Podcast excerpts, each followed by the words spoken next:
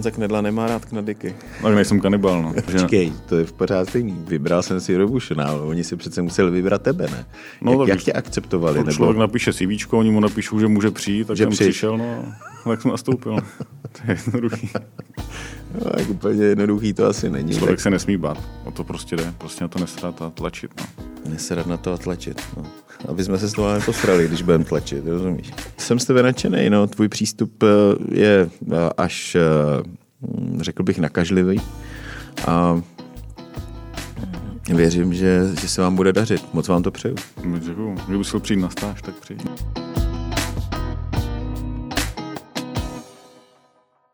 Přátelé, vítejte u, u dalšího dílu Šéf Arény. Eh, Než představím našeho dnešního hosta, který možná bude pro mnohé vlastně neznámý, tak bych chtěl poděkovat našemu partnerovi, kterým je společnost Masoprofit. Ta už 30 let je tady s námi na trhu a, a je to takové, jak já říkám rád, eh, kuchařské hračkářství. Když se půjdete podívat do, eh, do krámu v průmysloví, tak eh, i amatéři si tam najdou něco pro svoji kuchyni zajímavého. Tak, to by bylo na ten úvod.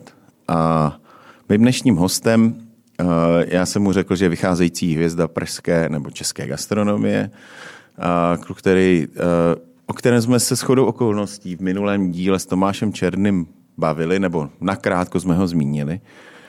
A je to Honza Knedla. Ahoj Honzo. Čau. Ahoj. Tak uh, proč, proč myslím, že jsi vycházející hvězda? Ty jsi, ty jsi se s tím úplně jako nestotožnil. No to vůbec ne. To já jsem jako stojím nohama na zemi, takže já si myslím, že jsem se něco naučil ve světě, teď to chci prodat no a, a uvidíme. No. Doufám, že se bude dařit a že to půjde.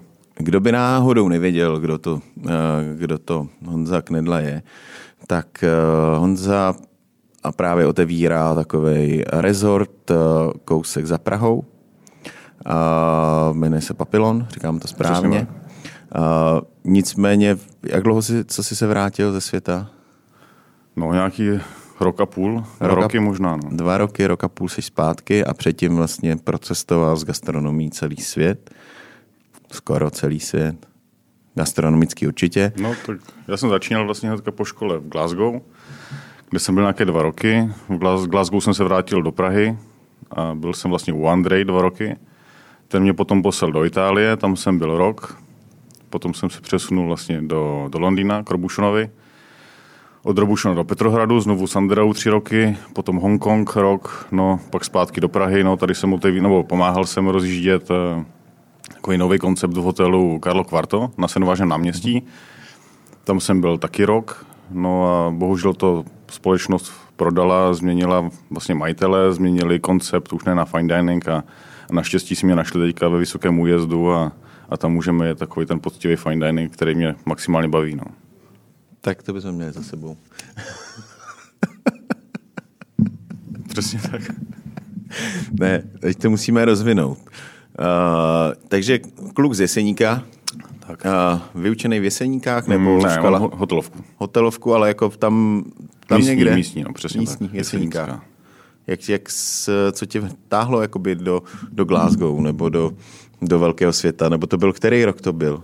No tak cestování určitě, samozřejmě. To bylo jaký 2007, když jsem domaturoval, takže jsme se s kamarádem rozhodli, že odjedeme do, do světa a, a prostě musíme se něco naučit. To byla ta doba, kdy všichni jako jezdili ven do toho Irska, a, nebo to už bylo kousek To si myslím, že už po. To Jo, si myslím, že to po. byl přelom, je spíš. Přesně No, tak. no, no. A my jsme měli vlastně známou tam v agentuře, co tam vyřizovala práci, tak jsme přijeli, dali To jsme... byli v Unii asi i ne. To určitě, no. Vem si to. Vem si to. Ne, dobrý, to jsou dodavatele. Dodavatele. Tak, Oni. Jo, jo. Ne, nebušej tam Hodinu na dveře, vyřeší. Je nebušej, tam- nebušej na dveře a ne, Je tam zvonek a Je tam kluci zvonek. jsou dávno v kuchyni, takže kluci jsou dávno v kuchyni. Šéf má dneska prostě pohovor, Přesně podcast, tak. Uh, takže Glasgow. Glasgow, mm, jak velký to byl skok pro kluka z Jeseníků do Glasgow? Jazyk si uměl? No tak na hotelovce nás něco naučili samozřejmě, ale když přijde do Glasgow, tak zjistí, že tam anglicky vůbec nemluví, že to je úplně jako jiný jazyk, takže já jsem prvního půl roku skoro nic nerozuměl, takže to bylo docela veselý. Ale tak já jsem začal v hotelu Hilton, kde jsem vlastně začal škrábat brambory a pomaličku jsem se vlastně postupoval do těch jiných eh, sekcí a tak. A přece jenom jako ty hotely pěti hvězdy, co jsou takhle po světě, tak ta gastronomie není úplně jako super. No. Jako, zároveň co se týče jako Hiltonů a tak, to je obyčejná hotelová restaurace, jako super produkty, ale ty, ty základní restaurace, ale většinou pak mají třeba v rámci uh, toho svého hotelu, některé samozřejmě mají nějakou restauraci, která úplně nepatří do hotelu, má to nějaký uh, třeba známý kuchař, a, ale pravda, že prostě ty pětihvězdičkové hotely, eh, tam ten biznis je o něčem jiném. Tam no, je, je to o, takový jako příjemný standard. Ten je, ten je o těch postelích a ne, ne tak, o té gastronomii jako takové. Všude dostanete stejnou snídani, uh, takže je to ten standard. Přesně. Takže Glasgow, jak jsi tam byl dlouho? Dva roky, dva roky. Po dvou letech už jsem říkal, že bych se rád vrátil jako domů a že bych chtěl něco, si něco najít tady. No a měl jsem to štěstí, že jsem se právě dostal do Allegra, což pro mě byla úplně nejvyšší, nebo v té době maximum, že? protože jsem tam potkal s kuchaři, kteří tam měli byli. hvězdu? Už měli hvězdu. Jenom kdo neví, tak Allegro, uh, restaurace ve Four Seasonu, v minulém díle s Tomášem Černým jsme se bavili, který vlastně působil ještě za předchůdce uh, tvého šéf kuchaře, nebo tvého osudového šéf kuchaře, který to ti... Určitě, no. Změnil život. který ti změnil život úplně.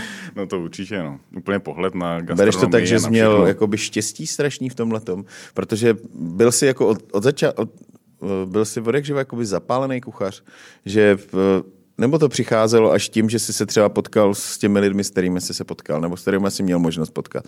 Bylo to tak, že třeba fakt uh, si žeral kuchařky, nebo si to prostě přišel, byla nějaká jiná volba než kuchařina úplně na začátku? No, tak já jsem přemýšlel o nějaké kreativní práci, jako je kreslení nebo tak, nějaká výtvarná škola, to, jsem, to, to by se mi asi líbilo. Jenže jsem na to moc neměl samozřejmě, takže jsem potom šel na... Na kuchařinu. Na kuchaře. No ne na kuchaře, ale na gastronomii v podstatě, jako hotelovka. Já jsem chtěl cestovat, takže v podstatě vždycky mi všichni říkali, běž na hotelovku, protože budeš moct cestovat, poznáš trošku svět a to je, to je nejdůležitější. No. Většinou se říkalo, běž na hotelovku, aspoň se najíš. no, to, to nevím, to, to jsem neslyšel. No. Ne, to bylo za nás. My jsme jiná generace. No a říkám, Andrea, tak ten mi změnil kompletně život, že? protože u nás, eh, já jsem nebyl takový ten zapálený kuchař, přesně jak říkal, že bych četl knížky nebo tak, já doteď mám asi jenom pár knížek a, a to jsou většinou knížky jak fakt jako starý, třeba za nějaký 1904 a tak, to jsou všechno po mojí prababičce ještě kuchařky, co mi, co mi svěřila. A pak mám pár takových těch novějších, ale možná čtyři nebo pět. Hmm. Víceméně se snažím brát inspiraci nejvíc jako z těch míst, kde jsem pracoval, to je pro mě nejdůležitější. Hmm. A jak to, jak to, dobře, takže měl si kliku na lidi, to je asi základ. Možná ono to není jenom v kuchařině, ono to je ve všech odvětví. Musíš mít eh, v tom životě nějakou, nějakou kliku, nějaký štěstí na to, že se potkáš ve správný čas, eh, jsi na správném místě a díky tomu se můžeš posunout, eh, posunout někam dál. V tvém případě to byla restaurace Allegro, když jsi se vrátil teda z Glasgow do Four Seasonu jaký rozdíl byl uh, už uh, mezi tím Hiltonem z Glasgow a ve Four Seasonu v Praze? Ta kvalita gastronomie, bylo to tam, vnímal jsi to hned? Eh? To rozhodně, to jako Andrea byl nadčasový strašně jako v té době. Jak když jsem se vrátil z toho Glasgow, tak říkám, to byla obyčejná hotelová restaurace, kde si lidi dali steak, hranolky, Pastu nějakou. Pastu, přesně. Strašně moc polotovarů tam jelo, že se prostě nakupovali věci, hlavně jako pastry nebo tak, že se kupovali dortíčky, jenom se z toho sundal ten obal a prodávalo se to. Nadal se na to nějaký kuly. No, to bylo celý, no, prostě hotelová restaurace. No a pak jsem se vrátil a, a já jsem vlastně v té době chvilku přemýšlel, jestli to chci dělat nebo ne, protože jsem si říkal, tyjo, že to není zas tak kreativní, jak jsem si myslel. No ale pak jsem se dostal k tomu Andreovi a to bylo úplně jako, to mi kompletně změnilo život. No. To, jeho začíná? pohled na svět a, a vůbec jako na gastronomii a na všechno. Mě to strašně líbilo. To, to cestování, propojování, bylo to skvělé. No. I to, že jsem se tam potkal s kuchaři vlastně, co byli šéf do party, tam v té době byl Honza Všetečka, byl tam David Cassandro, Valerio Andrisány, tam byli kluci šéf do party, kterým bylo 30, který všichni měli nějakou zahraniční zkušenost z hvězdy. A já jsem tam přišel jako 23-letý kluk a, a tady ti kluci mě utvářeli to bylo prostě nejlepší. No. Jak tě přijali? No tak ze začátku mi moc nevěřili, jako, že, to, že to dám. To mi nedávno říkal David, no tak říkal, no ale vydržel jsem to, no. Když člověk chce, tak se prostě musí kousnout. A, Byl tam i čas jít. na nějaký dobírání si tě, že by si tě dobírali? To ani ne, to ne, ani myslím ne. jakoby zlé, spíš jakoby nějaké takové to, uh, protože my jsme třeba zažili, mm, ty naše, naše ročníky zažili to, že uh, já když jsem nastupoval před v 91. do, do diplomatu, tak uh, když byl čas, tak si tě kuchaři takový ty klasický, že tě poslali do, já nevím, do řezničárny na, na, na něco, hák na, na nějaký nesmysl prostě, nebo na váhu, na kmín a, a prostě ty si běhal po celém hotelu, protože ten si to rovnou ti to domluvili, že musíš jít na zřezničárnu. Z řezničárny tě poslali do CD, že si to kluci půjčili v CD klubu a ty si proběhl celý hotel a vlastně pak si přišel šéf, já to nemám. A ani si jako netuš, ona to zase až taková kravina nebyla, ale nevím, mě bylo 17, tak si netušil, že prostě fakt si z tebe dělají prdel až, až to. Je i v takovémhle kolosu, jako je Four Season, čas na nějakou prdel? Jo, tak to určitě, no, ale tak od toho tam byli studenti. Od toho tam byli studenti. Tím jsme se bavili studenty, takže to bylo v pohodě. Jo. A nebo ti, co byli méně šikovní, no, tak. Jo. No jaký byly ty začátky ve Four Seasonu? Povídej. Jo, Spust. Říkám, jako začátky ve Four Seasons byly fakt skvělý, no, protože jednak perfektní produkty. Do té doby jsem se s takovými produkty nesetkal. Andrea si vybíral fakt jako top kvalitu a, a vůbec ta filozofie za vším, za, za vším, jak on vlastně přemýšlel. V té době si vzpomínám, když on vytvářel ty šílené jídla, kdy jsme měli na jednom talíři tyjo, nějakých 15 věcí, jo, že fakt tam byla... Strašně komponentů. Náročná no, strašně kuchyně. moc, samozřejmě. No. Takže vlastně celá kuchyň dělala jeden talíř. Jo. To bylo, to bylo šílené. Jako v té době to bylo strašně přehnaný, ale byl to ten styl vlastně té doby, je to 12 let zpátky a dělali to všechny myšelinské restaurace. Takže jako se není čemu divit. No. Ale tam byly talíře, já si vzpomínám, to byl nějaký ten eh, hlavní chod hovězí, no, to bylo prostě, v té době to bylo právě od, od čumáčku, od, pod, po ocásek, že to bylo prostě, začínalo tatarákem přes nějaký steak, líčko, morek. eh, A tohle prostě, všechno si měl na jednom talíře. Přesně tak, no. To bylo takhle prostě rozdělený, no. Musel být strašně Všechno mělo náročný. jinou Jakoby. přílohu, všechno mělo jinou, jiný čip, všechno mělo jinou omáčku, jo. takže jeden talíř prostě byl šílenost, no. Takže normálně by si to dal v sedmi chodech No, teďka jo, no. a, a tam jsi to dostal prostě na Teď jednom momentálně, talíři. jo. Uh, dneska by to ještě fungovalo, myslíš? Něco takového. Tak je strašně moc takových eh, v světě tří hvězd, dvou hvězd, které jdou furt tady tuhle tu, tu klasiku, klasickou gastronomii a, a mají ty, ty hvězdy pořád v posledních, já nevím, 20-30 let a jedou ty samé talíře, moc to nemění a, a prostě drží ten standard, který ten Michelin po nich chce a v podstatě to je celý, no. My jsme, se, uh, my jsme se tady bavili vlastně na začátku, jak je, jak je, to, uh, jak je ten Michelin nespravedlivý k tomu, uh, k tomu Česku, nebo mm, jak nás bere, jak na nás nahlíží skrz prsty vlastně na celou republiku, že pro, pro že pro něj není vlastně nic jiného než Praha. Ty si sám říkal, no my v újezdě hvězdu nedostaneme. No, Má, máš pocit, že se, je šance se to změnit nějaká? Já myslím, že šance určitě je. Tím, A jak máš, se máš mění... ty jakoby myšelinský ambice? No tak vždycky si s tou myšlenkou hraješ, protože víceméně eh, všechny restaurace, kde jsem dělal, tak měly dvě hvězdy a já se nechci snažit dělat jako krok dozadu. Chci dělat vlastně to, co jsem dělal, co mě baví a spíš jako zlepšovat. Takže v podstatě nechci, nerad bych skončil někde v bistru nebo tak. Prostě chci jet fine dining, který jsem dělal celý život, který mě baví a myslím si, že má potenciál samozřejmě všude. Má A- klientelu? No, samozřejmě. Sice nenaplní restauraci 100 lidmi, si myslím, no, ale prostě když máte 20 lidí za večer, tak vám to, tak vám to přinese stejný vlastně to, stejný, Jo, jo, jo. stejný peníze. Určitě. Protože to menu je samozřejmě jak naceněný a Jo, jo, jo, jenom jestli... Uh, já jen se ptám z toho důvodu, že spousta těch kluků, uh, který dřív mývali uh, myšelinský ambice, samozřejmě už jsou starší než ty, tak vlastně časem z toho polevili. Nevím, jestli třeba je to i díky tomu, že, že tu hvězdu nedostali, protože prostě v těch Čechách je to těžký mm, obstát, uh, přesvědčit ty komisaře nebo přesvědčit vůbec, jako že, že to, co dělá, že je dobrý a, a, a vlastně polevili z toho a nechci říct, že skončili v Bystrech, jo, ale že tu kuchyni svoji zjednodušili a otevřeli si podniky třeba i v um, úplně jiného charakteru. Prostě jdou od toho fine diningu pryč. Já třeba můj osobní, když to převedu na sebe, já jsem byl uh, v Maďarsku, v Budapešti v létě uh, na nějakým sedmi nebo osmichodovým menu a vlastně říkal jsem si, že už vlastně ani nechci. Že už vlastně těch osm chodů, uh, jak to, za mnou, jak to tam chodilo, bylo to skvělé, bylo to dobrý, ale říkám, hele, už si chci asi dát normálně prostě jedno, dvě jídla a že už toho bylo na mě, že za ten život jsem toho, něco jsem ochutnal, něco jsem snědl, ale nevím, jestli to věkem. Tak ono to máš taky nastavený, že do Národního divadla taky nechodíš každý týden, že? Že jo. Když jdeš na koncert někam, tak taky nejdeš každý týden na koncert, že jo? Pustíš jednu píšničku v autě a to tě nějak jako uspokojí. Mělo by to tak být?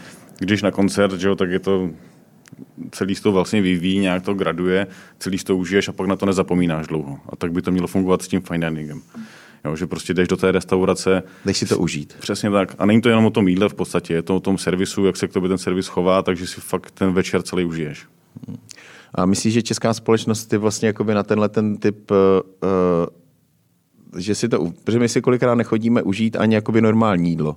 No, protože i to by si směl užít. Eh, nejenom sníst, není, jídlo by neměla být jenom prostě nějaká uh, základní hmota, která, te, která do tebe dostane to, co potřebuješ k tomu, aby si hejbal prstama a otevíral oči, ale aby ti přinesla i něco do duši, aby prostě uh, těma svýma chuťovými pohárkama tam odhalil něco jiného, než uh, co tam třeba kuchař původně zamýšlel, ale uh, že jsme národ teď, aby se na mě lidi nezlobili, povrchních, eh, kdy opravdu to prostě sežerem a, a, a vlastně ani na to nekoukne. Možná tak vyfotit to na Instagram, ale... Jo, nevím, s tím bych úplně asi nesouhlasil. To jako, já třeba pocházím z rodiny nebo ze dvou rodin vlastně, kde jako se furt jako jedlo, furt to užívalo to jídlo.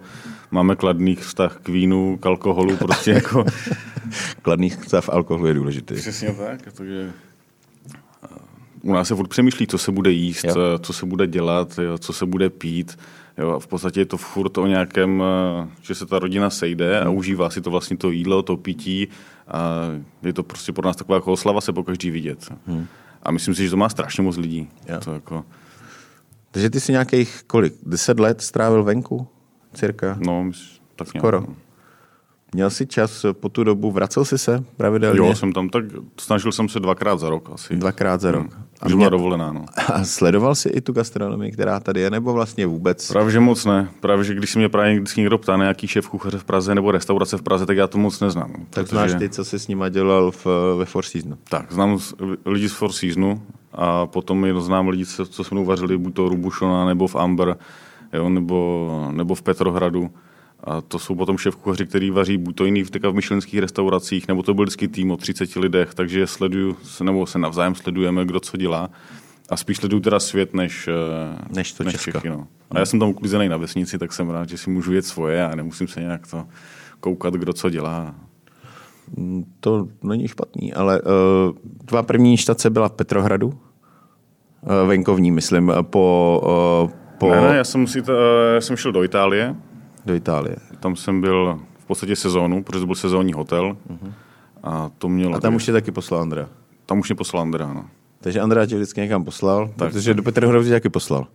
No, já jsem šel nejdřív teda do té Itálie, potom jsem po té sezóně jsem přemýšlel, co budu dělat a vzhledem k tomu, že už jsem měl dlouho italskou gastronomii, což byl vlastně Allegro a teďka Itálie, tak jsem chtěl k francouzovi, tak jsem šel do ateliéru do Krobušonovi. Aha což teda bylo zase další fantastická zkušenost a vůbec se potkat s Robušonem a, a vařit s ním, to bylo prostě někde Jaký úplně... to bylo? Nebo jak tě vzal? Nebo uh, řekneš, šel jsem Robušonovi, tak přece to není jen tak, jako napsal jsi jim, nebo uh, nějaký pohovor přijímací, nebo jak to probíhá no, já si, vlastně já si vždycky snažím jako vybrat něco, porovnat si restaurace, co by se mi líbilo a samozřejmě to, co chci dělat do budoucna. Takže abych si nevybíral nějaké šílenosti, které potom v Čechách nemůžu dělat, tak uh, právě proto jsem chtěl mít nějaký základ té italské gastronomie, potom francouzské gastronomie A díky tomu já jsem si vlastně vybíral, nejdřív jsem šel do Hoffanklev, to je v Belgii, tak tam jsem šel na takovou krátkou stáž, abych viděl, jak to tam chodí, jak to tam vypadá. No a pak Robušona, vybral jsem si Robušona v Londýně. Protože... Počkej, to je v pořád stejný. Vybral jsem si Robušona, ale oni si přece museli vybrat tebe, ne? No, jak, jak tě akceptovali? Nebo... Člověk napíše CV, oni mu napíšou, že může přijít, tak že jsem přišel, no, tak jsem nastoupil. to je jednoduchý. No, tak úplně jednoduchý to asi není. Člověk tak... se nesmí bát prostě. No. Jo. Kolik bylo kuchařů v ateliéru? A, 30. To byly vlastně dvě, dvě patra. Ateliér, to mělo dvě hvězdy a tam se dělali stoly maximálně o čtyřech lidech a pak byl La Cuisine, se to myslím jmenovalo. No, to byla nahoře a to, tam se dělali třeba jenom tři stoly za večer a to byl stůl deseti, stůl dvanácti, stůl sedmi a jenom prostě velké stoly. No. Mm. No ale bylo to strašně zajímavé, no, protože tam se na tapeňaky se všechno dělalo, že jo, takže žádné pánovičky a nic. Samozřejmě dole v přípravně nebyly racionály, všechno se dělalo na plynových troubách, všechno prostě stará francouzská klasika. No. To mě se strašně líbilo právě v porovnání s tím Hofanklev, kde to bylo opravdu, že byl napsaný postup přesně co body, co se má jak udělat, jeden dělá to, druhý dělá to a je to víceméně taková jako, že luxusní pásová výroba. No. U toho hrobušna opravdu já jsem přišel a musel jsem si rozbourat maso, udělat si šťávy, udělat si vývary, udělat si všechny rolády a nadspat holuby, foie gras a tak. A, a pak byl servis a všechno to člověk musel ošahávat, ochutnávat. No fakt nemá a... konvektomat? Nebyl tam, no. Jediný tam byl na pastry, no. A jinak prostě jedou mm, na plynových no. troubách. Což bylo skvělé, no. A velký sporák plynový uprostřed, jo? Přesně tak. No, no několik, nějaká, no. no. Přesně tak, no. Takže samozřejmě všechny šťávy a vývary, jak se opíkaly ty kosti, tak se to dávalo do těch velkých plechů. Teď ty už byly 50 století. letý, stoletý, takže se vždycky prohnuli na těch stranách, takže se to muselo otáčet co 15 minut, aby se to nenapalovalo a furt se musí se tou surovinou prostě pracovat. No. A to se mi zase strašně líbilo, že... Takže to je opravdu jakoby eh, zpátky do minulosti. No, uh, jasně, no. Bez teploměru, bez všeho, prostě všechno se jenom ochutnávalo, ochutnávalo, ochutnávalo. Tak, takhle já jsem začínal. No, tak, tak to má být. dobrý. Uhlí jste tam neměli. Uhlí jsme tam neměli.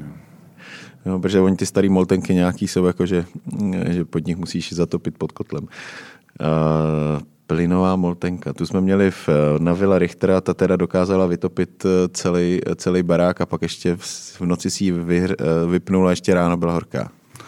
No tak ono, tady to úplně stačilo v tom Londýně. To, jak tam nejsou klimatizované kuchyně, a ještě to bylo v minus eh, dvojce, že, tak tam bylo někdy 60 stupňů. Jak dlouho jsi byl u Robušona? Rok, rok. rok. No. Pak mi po roce zavolal Andrea Kordy, jestli nechci k němu přijít jako sušef tam do Petrohradu, tak jsem říkal, jo, je mi 25, tak jdu. No. Tak jdu. Co Petrohrad? Petrohrad, uh, fantazie. No. Na, naprosto fantastická nová budova, nebo respektive stará, starý palác, ale kompletně zrenovovaný a všechno v mramoru. No, moderní kuchyně, Andrea si nadiktoval, co chtěl, to dostal. No a... Země neomezených možností? Přesně Rusko? tak. No, to jako... Jak bylo v Rusku? Tam asi krutý zimy, ne? No, to jako to už bych se, už jsem říkal, že bych si jako nikdy nevrátil, no, protože jo. přeci jenom, když jsem, tam, když jsem tam přijel a v 11 teprve začalo svítat a pak ve tři hodiny zase byla tma, tak to, to mi úplně nevyhovovalo, no. to, bylo, to bylo šílené. No. V 11 začalo svítat, jo. Mm. To, no ale potom zase v ledě no, tam jsou ty dlouhé, rozumím, že jsou ty dlouhý. dlouhé dny, že je to obráceně. No. Takže tři roky v pohodě. No a po třech letech už jsem si říkal, tyjo, už bych zase potřeboval jako nějaký nový impuls, aby mě někdo zase nakopal do prdele, abych se trošku jako, už jsem byl v té komfortní zóně strašně dlouho, mm. a tak jsem si vybral Amber. A to už jsi měl přítelkyni? V... Jo, jo, jo, jo. A ta cestovala pořád s tebou? Přesně tak, no. To... Teď už manželka, bez té bych se samozřejmě neobešel, protože tam mě podporuje maximálně a to je, to je hnací motor. Takže nebylo to tak těžké, že v tom uh, říkáš, že že do, do toho Petrohradu, že už by se nevrátil, ale uh, byly tam teda krušní chvilky, to, že, že když máš tu dlouhou tmu, že to tam i na tebe psychicky nějak jako dopadalo, že... No dě, tak dě, oni to kuchaři mají zase trošku jinak, že? protože oni jak jsou zavřený v té kuchyni pořád, tak, tak mají tmu pořád. No. takže oni mají jenom ten past, videový světla a tmu vzadu, a takže jim to přijde normální. No. Ale když pak máš volno a chodíš se bavit jenom v noci v podstatě, tak je to taky blbý. A volno byly? Ale jo, v tom Petrohradu docela jo. To je, je to Four Seasons, takže tam jsme museli mít aspoň dva Standardy. dny volna v týdnu. No. Hmm. Hmm. Bohužel, no. Bohužel, ty bys byl radši v práci. No jasně, tak to je. Někdy 12 hodin je půl dne volna, že jo, to je. Zameškaný čas. Přesně. No, dobrý, no. Kolik máš takových lidí, kteří to cítí stejně? To potkal jsem hodně lidí takhle po restauraci. Nemyslím teďko, máš ten svůj tým, když No jasně, mám postakládaný teďka ze srdcařů a Nadšenců. no. Kolik tak máš? jede- jedeme čtyři dny v týdnu jenom, že? jo, tak je to v pohodě, ale tak jedeme někdy od devíti, někdy od desíti od rána, podle toho, kolik je lidí, no a končíme v jednu, v půl druhý, někdy ve dvě, no, podle toho, jak se protáhne úklid. Kolik jich máš? Čtyři jsme teďka, no. Čtyři. Scháníme cukráře, takže pejstry si zatím dělám sám. Měl jsi díky tomu, jak jsi uh, procházel jsi vlastně v každém tom hotelu nebo v každé té svý štaci uh, i, ty, i ty sekce právě, i to sladký, i tu i tyhle ty věci, že třeba u toho Robušona, že jsi měl možnost i nakouknout uh, do cukrařiny? Nebo Jo, to jsme jenom tak jako vyloženě jako nakoukli, no, protože tam byl zrovna šéf kuch, nebo šéf cukrář Joachim Prat, což je jako skvělý, skvělý cukrář, no. Tak ten jako se někdy podělil, ale, jako, ale jsou takový lakomý trošku, no. Jo, hmm. je to taková ta klasika stará, že prostě to jsou moje recepty a No, spíš jako kdyby šel přímo k němu a fakt jako s ním byl celou dobu, tak asi jo, ale takhle, když jenom nakoukneš, tak ti prostě nedá svoje know-how jen tak, když tam přijdeš a, jenom a hlavně v tom ateliéru se točilo. Tam to třeba nevydrželo, já nevím, tři, čtyři lidi jako za týden, no to nevydrželi, protože to byl prostě nápor, takže... No My to jsme se měli vlastně- dělat taky pět dní, měli jsme dělat čtyři dny v týdnu, tři dny volna, ale vždycky se jelo pět, protože nám chyběli kuchaři a taky jelo se prostě od 8 od rána, nebo měl se začínat v 9, jenže všichni viděli na 8, aby si pokradli věci, že jo? protože francouzi ne, neznají jako koncept týmové hry. Jo? Tam to je prostě každý na sebe. To je a- moje sekce a Přesně, nejlep pokrást, jo, a pak jsem v pohodě, no. Takže vždycky jsem musel přijít s nima. No a taky se končilo, já nevím, v jednu, ve dvě, no, jak se protáhl úklid. narazil jsi tam na nějaký Čechy, nemyslím hosty, jako uh, jestli byli s tebou v kuchyni. Hmm, to jsem nenarazil. no. Ani v Petrohradě. V Petrohradě taky ne. A pak další štace byla Hongkong, Hongkong. Amber, tam taky ne. Tam taky ne. ne to, to, Takže ty jsi tam měl s sebou jenom pořád tu manželku. no přesně tak, no. Ale manželka je ruská, že jo. tak. Takže my se bavíme česky, rusky, anglicky, víš, takže to pak různě tak propojujeme. Takže... A kde jsi k ní přišel? No v Petrohradu. Ona Jo, byla vlastně, Petrohradu. ona pracovala Jo. s Andreou v restauraci, já jsem byl v druhé restauraci. Takže tam jsme se potkali, pak jsme se přestěhovali do Hongkongu. Takže tam, tam to bylo ještě složitější, protože tam jsem pracoval 6 dní v týdnu, jeden den volna. Uh-huh. Takže tam to bylo ještě horší. No. To byl taky Four Season nebo Na Mandarin Oriental. Mandarin?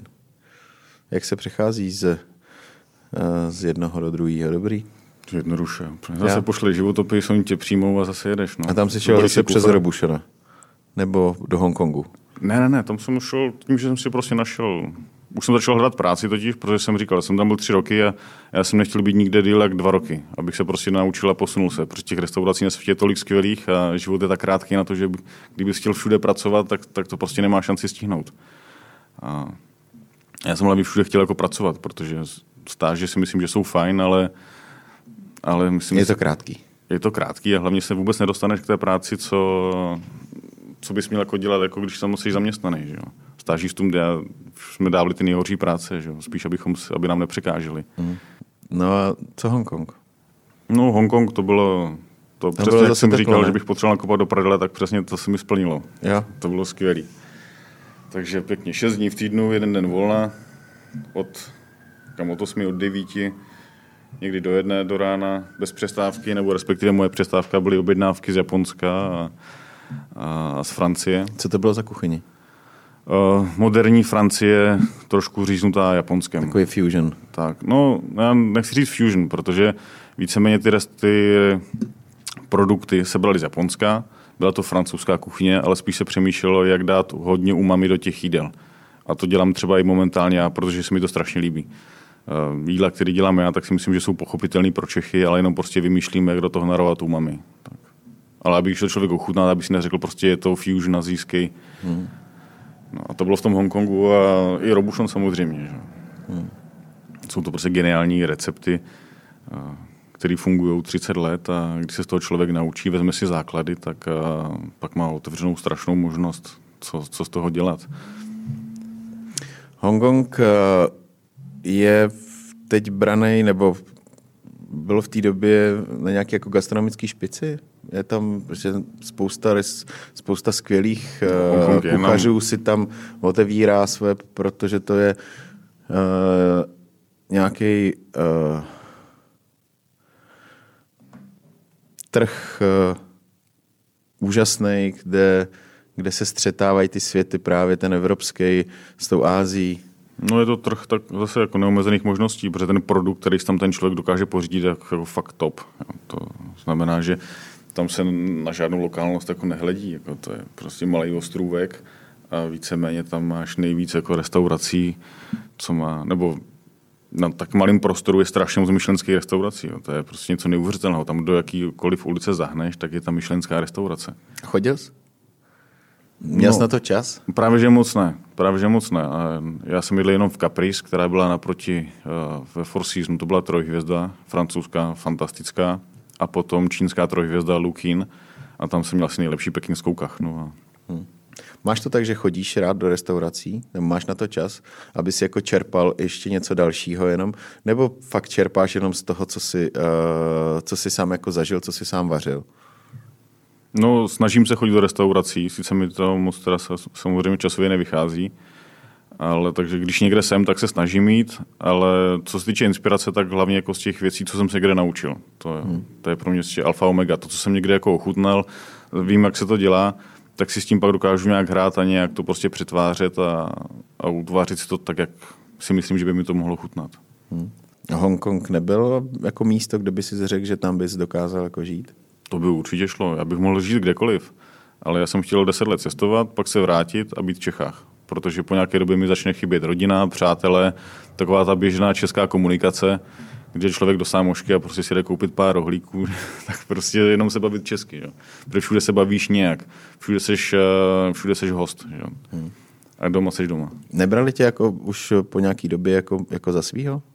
Nebo furt tě brali jako za, za cizince? Ne, to, to určitě, ale jako člověk si tak cítí, že je ja. prostě někde. Tak hlavně já jsem bydlel v Hongkongu v bytě, co měl, já nevím, 20 metrů čtverečních. Já jsem měl postel, ledničku, záchod a to bylo celý. Žena byla s tebou. Já jsem potřeboval, no. no. já jsem potřeboval přespat a jít do práce. Nic jiného. Uh, bylo to, bylo, byly všechny tyhle ty cesty o té inspiraci, o tom, abys něco jakoby načerpal po pracovní stránce a dokázal, ale dokázal jsi i řeknu to blbě česky, jako vydělat? Bylo to i o tom, že by se jako za nějakou dobu zabezpečil, že by si mohl otevřít něco svýho tady? To vůbec ne. Hlavně já jsem nikdy nepřemýšlel o to, kolik mi někdo zaplatí. Já, já tomu rozumím, že, že jsi šel jako primárně za, tím, za tu zkušeností, za to, aby se prostě něco naučil.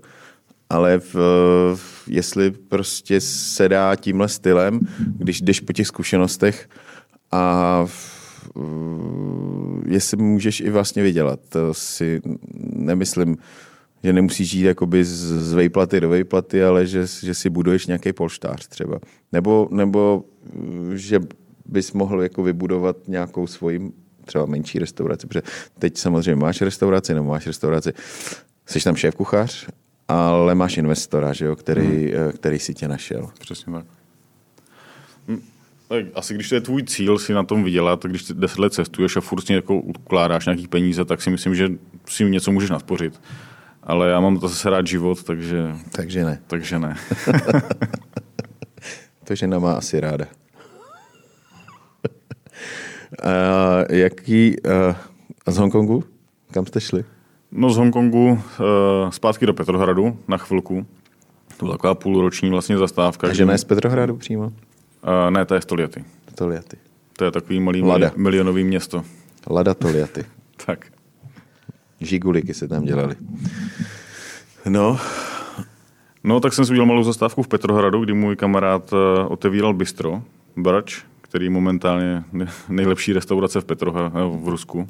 Nejdřív to vyhrál třikrát po sobě v Petrohradu, pak se to rozšířilo na celý Rusko. Takže mají fantastickou, fantastický bistro.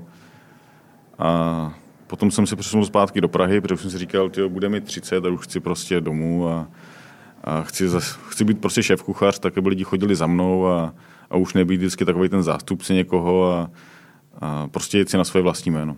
Hmm. A tak... to musíš vybudovat nějak, to jméno, aby za tebou chodili. Protože tím, že jsi vlastně celých těch uh, deset let byl mimo, tak uh, tě vlastně nikdo nezná. Musí hmm, tě ty lidi pravda, no. objevit. Ale tak těch deset let se něco učíš, že jo? Jo, jo, to já, já to nemyslím. Jméno, jako, když nic neumíš. Tak uh, i to tady je. Tady no, lidi mají jméno právě. a neumějí to. Já si myslím, že lidi by měli právě jako spěchat pomalu, no. Protože ta kuchařina je prostě tak uh, namáhavá, komplexní, že to fakt jako trvá, než se člověk něco pořádně naučí. Já si pořád myslím, že v podstatě nic neumím. A vždycky, když se ráno probudím, tak si říkám, tyjo, co já vlastně budu dělat. Tyjo. A není to tím, že je ta doba taková uspěchaná, že prostě třeba tam, uh, chci říct, mladí lidi, a ty seš furt ještě mladý proti nám, tak uh, že nemají tu trpělivost. Nemají tu trpělivost. On tě přijde mladý kluk po škole, uh, vlastně opravdu nic neumí, ne jako ty si myslíš, že nic neumí, ale on opravdu nic neumí, ale má, má ambice prostě okamžitě to tam pomalu převzít po tobě a začít ti, a, ale nemá ti co dát, protože logicky ani z toho, co, co zase zatím zažil, co ochutnal, co viděl, tak, tak nemůže, ale, ale má po, pocit, že že už by to měl dělat, že už by měl dělat toho šéfa. No to rozhodně, tak všichni chtějí být samozřejmě díky Instagramu hnedka v televizi nebo být influenceři, aby sledovalo co nejvíc lidí. Uh, hromada kuchařů si myslí, že když v 25 dají, já nevím, kostku fermentovaný zeleniny na mech, tak prostě si zaslouží hvězdu a, a nevidí prostě zatím tu těch strašně moc hodin té práce. Jo. A co sociální sítě? Vlastně ty jsme si bavili, že díky sociálním sítím si tě našli v, v papilonu. Ale sociální uh, sítě je skvělé sledovat. Sled... Já vlastně sleduju svoje kamarády různě, s kterými jsem vařil, kdo co dělá, kdo kde cestuje, takže na, naopak si, to je jako skvělý, ale nesmí se vařit z Instagramu. No. Vlastně. No tak eh, nemusíš vařit z Instagramu, ale, ale sleduješ teda je vlastně jenom díky tomu Instagramu, nebo protože on je takový ten nástroj, když nemáš ten eh, kontakt s tím eh, kamarádem, kolegou, tak se koukneš, co zrovna dělá a říkám, to, to, to nedělá úplně blbě. No, přesně tak. No. To je ideál, na to je to ideální, prostě sledovat a v podstatě jako nebýt odtrhnutý od toho gastra. Jo, Kolik protože... má Honza, Honza Knedla sledujících vlastně? Jo, to nevím, podívej se. Nevíš, jo. Počkej, jak to ono teďka vyšly nějaký dva články o nás, tak to vždycky, tak, tak to skočí. nějak naskočí. Vnímáš to tak? Že, uh, že ta popularita je taková, že ve chvíli, kdy se o tobě uh, nějak uh, někde Jo, to rozhodně, to vždycky trošku naskočí, když to... Tři tisíce. Ale jinak já jsem měl vždycky okolo těch dvou tisíc, jakože, protože... Už máš tři. No, tak to, to je skvělé. Tak to dneska bouchnu šampáň asi. Tak. Dneska bouchnu šampáň. 3056 sledujících. Uh, český Instagram nebo vůbec ten, mm, ty sociální sítě, oni ti můžou pomoct eh, vybudovat, nebo ne vybudovat, ale můžou ti pomoct při těch začátcích té restaurace. V tom, že v, víc lidí se o tobě dozví, že jo, protože ještě tam nebyli, ale už tam dáváš fotky z toho, teď si to kouknou, je, to je dobrý, to bych... Ale na druhou stranu, ty sociální sítě dokážou být uh, i velmi nepříjemné, tím, že vlastně tě někdo zhejtuje, ačkoliv buď tam třeba vůbec nebyl, nebo si na to by udělal nějaký jiný obrázek, než by tě třeba zažil. Jak ty s nima pracuješ, se sociálníma sítěma? Já Pracuješ to... s nima vůbec nějak? Tak samozřejmě si koukám, ale když to někdo hejtuje, tak mi to v podstatě úplně jedno. Já vím, ale tak jako restaurační biznis dneska... nikdy nepřijde. Může fungovat dneska restaurační biznis bez sociálních sítí? Mm, těžko. Těžko. Nebo tak máš hromadu restaurací na světě, které mají hvězdy, ale nemají Instagram a nemají nic, nemají Facebook, že jim to je jedno. Protože mají svou stálou klientelu. Ale protože ji mají vybudovanou to... prostě 20 let zpátky. Tak. Že jo? Ale nové jako restaurace, tak samozřejmě tím to strašně pomáhá, když, to, když se u nich ví a sledují se. Že? Tak já si myslím, že bez Instagramu a tak, tak se jako těžko, těžko prosadí nějaká restaurace. Hmm. Tak jo. No, říkám, já ten český Instagram taky moc nesleduju. No. A vydržíš tady vůbec, když ty Čechy vůbec nesleduješ? Ale jo, tak já jsem uklizený na vesnici a má jsem rád. Jo? Hmm. Chystáš rodinu? Samozřejmě. Jo? Tak teď je právě to ideální se usadit, mít rodinu a, a doufáme jako... Budovat něco. Přesně tak, no. Doba covidová vás zastihla nějak jakoby v začátcích? Nebo vy jste ještě neměli otevřeno, když... Eh, no, my jsme neměli otevřeno ani, takže my jsme otevřeli až teďka před Vánoci. Takže jste měli jako čas eh, budovat, budovat kuchyň. Přesně tak, no, vybírat si dodavatelů, různě objíždět různé farmy a, a navázat nějaké přátelské vztahy. Jak je těžký najít farmu v Čechách? Mm. Jsi zvyklý vlastně jakoby na ten svět, eh, na, na to dodavatelsko-odběratelské vztahy nevím, z Hongkongu, z, Petrogra, z Petrohradu. Eh, jak je to rozdílné, tady tato věc třeba?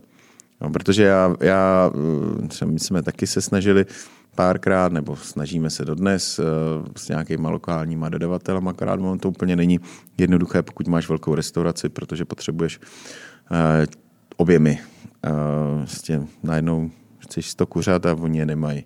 Jo, tak eh, v tvém případě je to samozřejmě, protože těch míst tam máš 40, se říkal? 34. 34.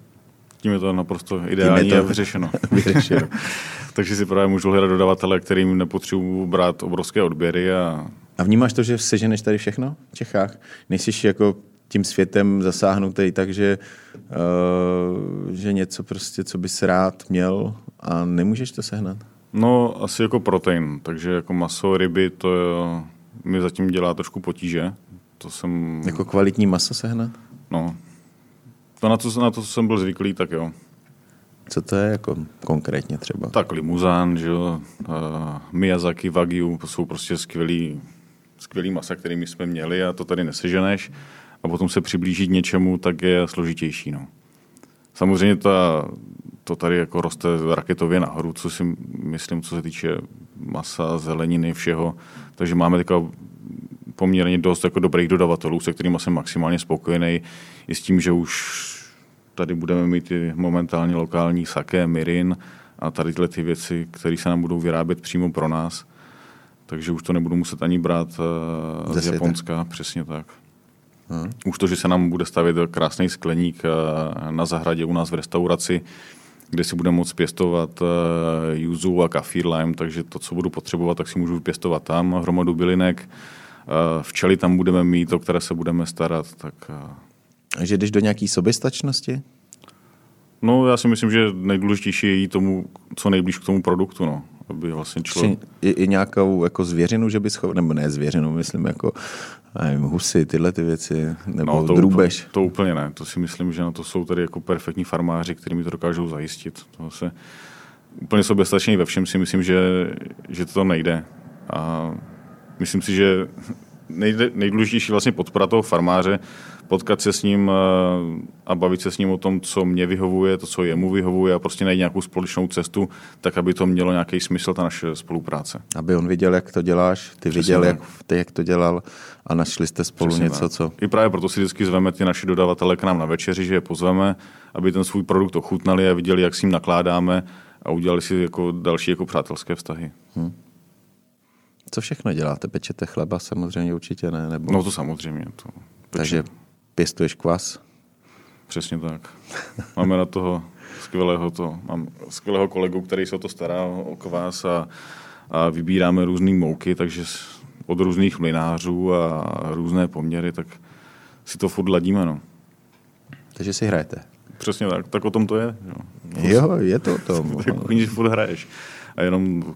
Když máš tu možnost, tak to je samozřejmě o hraní. To určitě když máš tu možnost, tu příležitost, eh, když vlastně tě na začátku někdo podpoří, myslím tím jako investorsky, že ti dá tu volnou ruku, abys dělal to, co, uh, to, co ty sám cítíš, že je správný, tak je to geniální.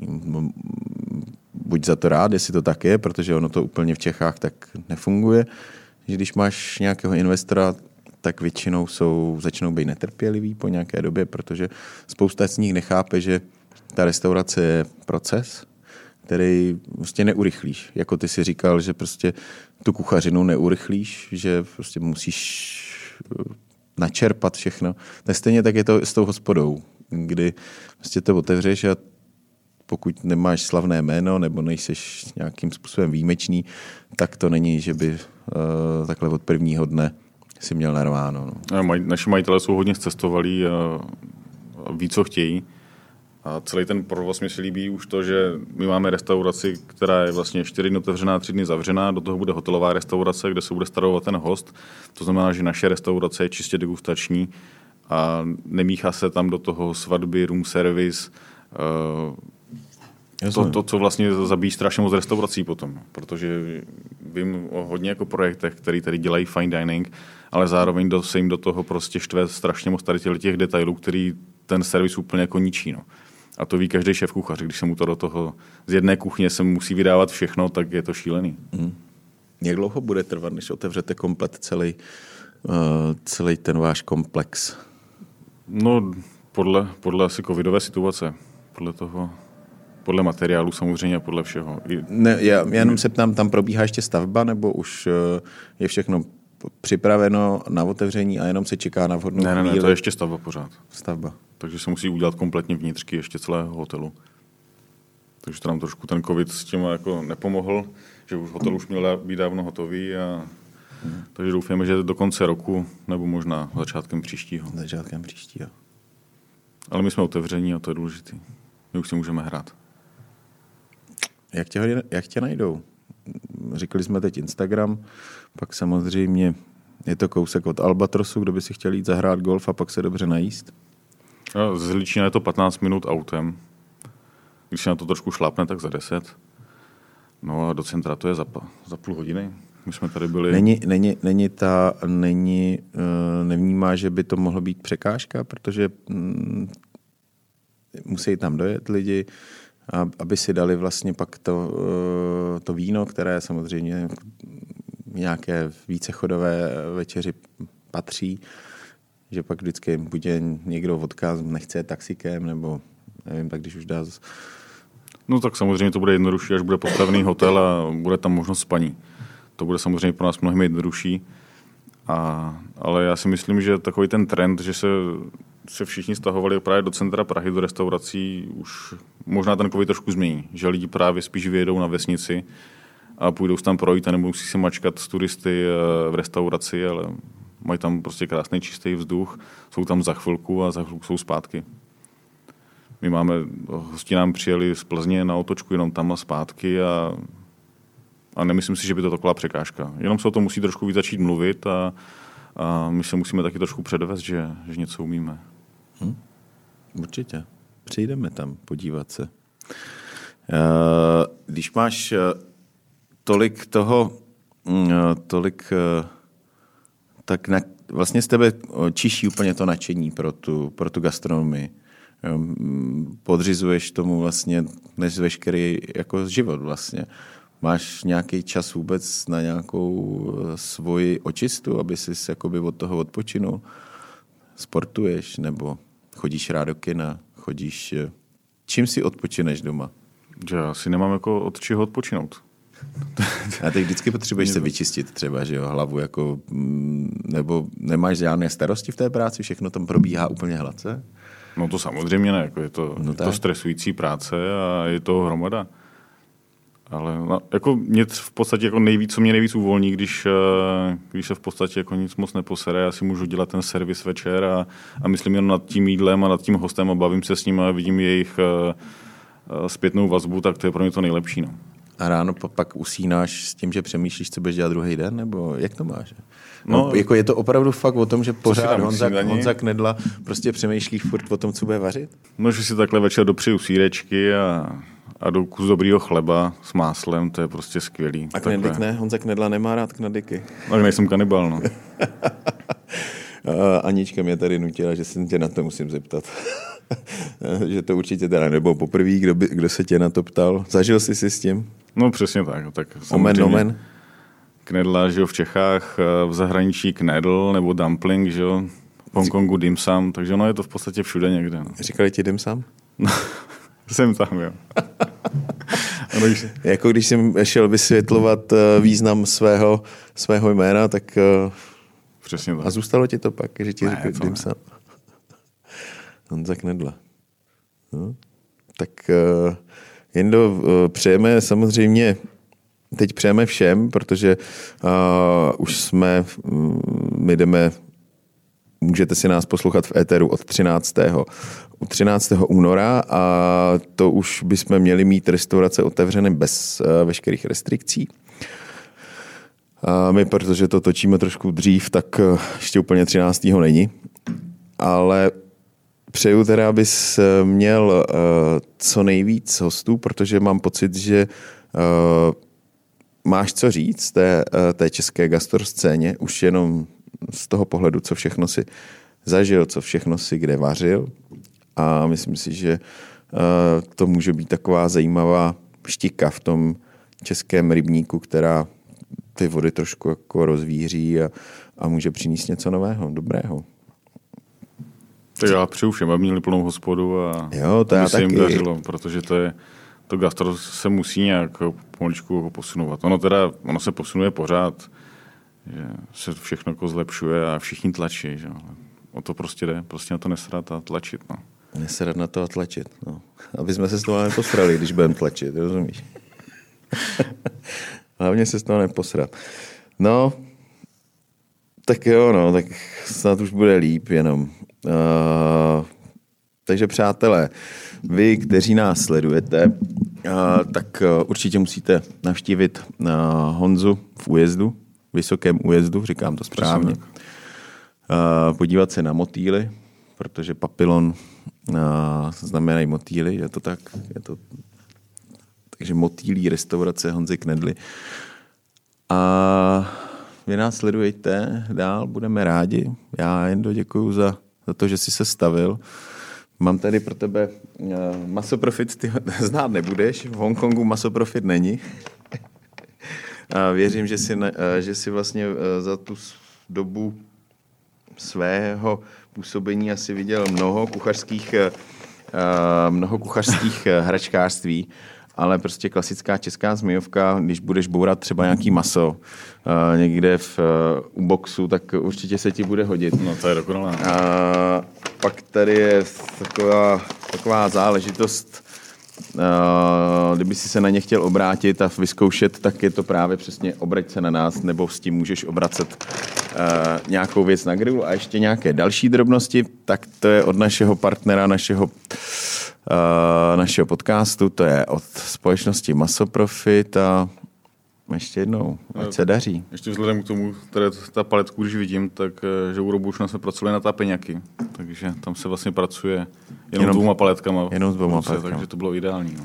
To je... Jak máš vybavenou svoji kuchyni? Moderně nebo, nebo podle Roblušona? Ne, moderně, moderně. Já už jsem přišel do vybavené kuchyně a, jo? a je to, jak přijít do nejlepší jako možné hračkárny. No. To je... Jo. Všechno, co potřebuješ, to máš. Všechno, co potřebuju, tak mám. No. To je ideální stav. Hlavně mám ten skvělý tým, no. to je ten nejdůležitější. Jak jsi hledal? Oni našli mě. Jo? Hmm. Jenom, jenom, že jsi, ty jsi přišel a už tam nějaký tým byl, nebo, nebo uh, jsi úplně stavil celý No, já jsem si stavil, stavil kompletně celý tým. A jak tě našli teda? Jako, že tě sledujou a že ti psali, že by s tebou chtěli no, dělat?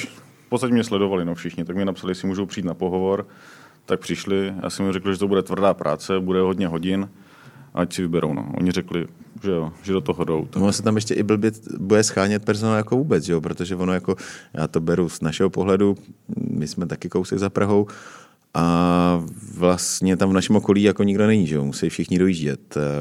No je to tak, no. Tak my třeba nemáme paní na umývání, takže si děláme všechno sami. Hmm. Jo, takže proto tam někdy skejseme do dvou, když, to, když máme hodně večeří. Než si no, to umije. Ale tak je to všude, no prostě. Kuchař si vynese koš, kuchař si po sobě uklidí, vytře si, umije si po sobě. A... No, bejvalo to tak trošku nám někteří kuchaři zlenivěli. A... Digestoře všechny a tak prostě. Hmm. Když jsme dostali Rolls Royce, tak se o něho musíme starat. Jo.